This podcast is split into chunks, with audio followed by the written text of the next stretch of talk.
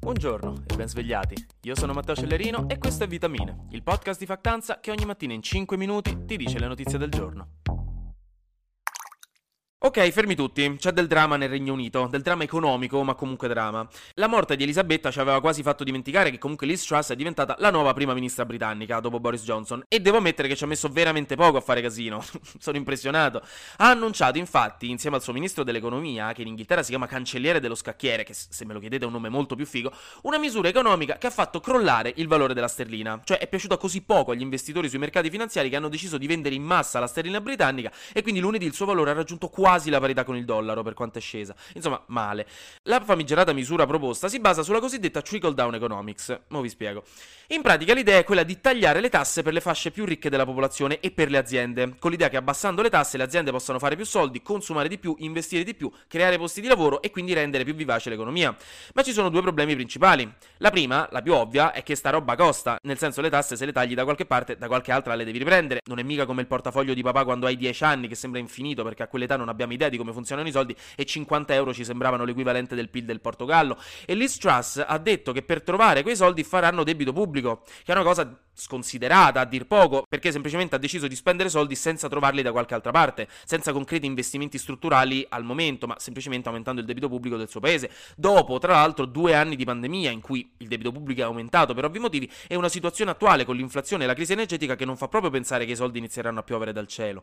E infatti l'ufficio britannico per la gestione del debito pubblico ha detto che dovranno emettere titoli di Stato per 72 miliardi di sterline in più quest'anno, proprio a causa di questa misura, che è praticamente la metà in più di quanto pianificavano di fare fare. Inoltre, in questo periodo tutte le varie banche centrali stanno alzando i tassi di interesse, il che significa che questo debito pubblico probabilmente costerà allo Stato britannico ancora di più. Dall'altra parte, la cosiddetta trickle down economics è appunto questo modo economico di fare le cose che si basa sull'idea che tu dai più soldi ai ricchi e alle aziende e poi questi soldi magicamente inizieranno a sgocciolare verso il basso. Trickle down vuol dire proprio questo, sgocciolare. Anche al resto della popolazione, proprio perché le aziende investono, assumono, eccetera. Il problema è che questa è una dottrina economica che andava forte negli anni 80, soprattutto con Ronald Reagan negli Stati Uniti, ma da anni, negli ultimi anni, è molto criticata perché poco valida, perché dare soldi ai ricchi nella maggior parte dei casi si tramuta semplicemente in maggiore ricchezza per i ricchi, che hanno tutto l'interesse a trarre il massimo profitto per loro da questi aiuti economici, visto che appunto nel sistema capitalista l'obiettivo principale è il profitto, non il valore del benessere sociale. Non a caso sono decenni che le ricchezze dei mega ricchi continuano a salire e la disparità economica aumenta, anche a causa del concetto della trickle down economics e dell'eredità che ha portato avanti. E quindi niente, i mercati hanno rosicato, ritenendo poco sostenibile e molto incauta questa misura della Premier britannica. Quindi la sterlina è caduta di molto, i titoli di Stato inglesi hanno aumentato di molto il loro rendimento, che non è una buona cosa, significa che lo Stato inglese dovrà ripagarli di più, quindi significa che ci si fida di meno del governo britannico nel ripagarli, e forse anche a livello di supporto politico ha fatto casino, perché ha dato un'opportunità al partito laburista di opposizione di riprendere consensi.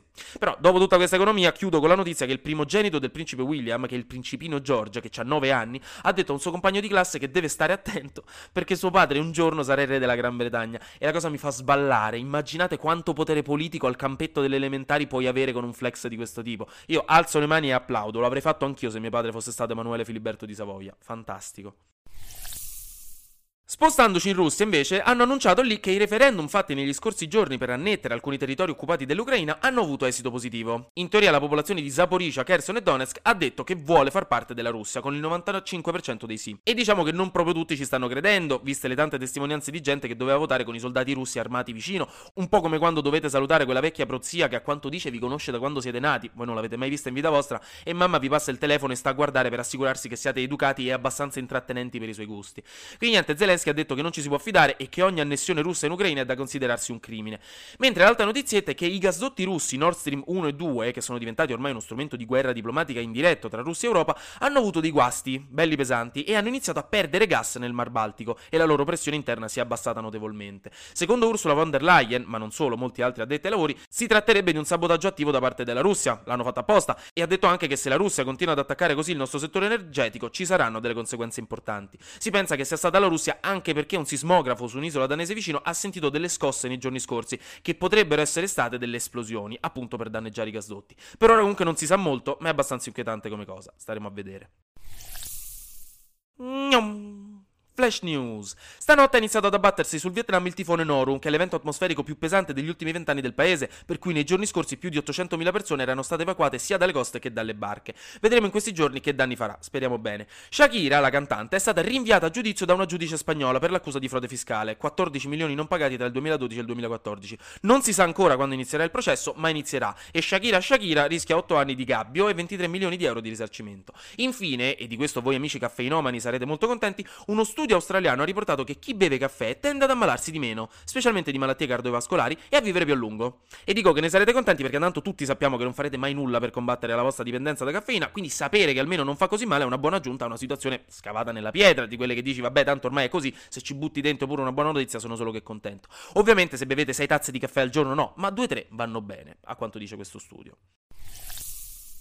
Infine, piccola notizia finale, Instagram vuole testare un'impostazione che permette di bloccare automaticamente le foto di nudi non richieste che arrivano in chat. Quindi piselli o tette in chat che non abbiamo mai chiesto, invece che vederle e rovinarci la giornata, Instagram le filtra grazie all'intelligenza artificiale che le analizza, nessun umano guarderà le vostre foto, tranquilli, e possiamo poi decidere noi se vederle o meno, che magari un po' di curiosità poi arriva, non si sa mai. Arriverà tra un po' come applicazione, non subito, però è un bel passo in avanti, perché quello delle molestie online è un problema molto serio e fino ad ora Instagram non era mai riuscito ad arginarlo immaginarlo.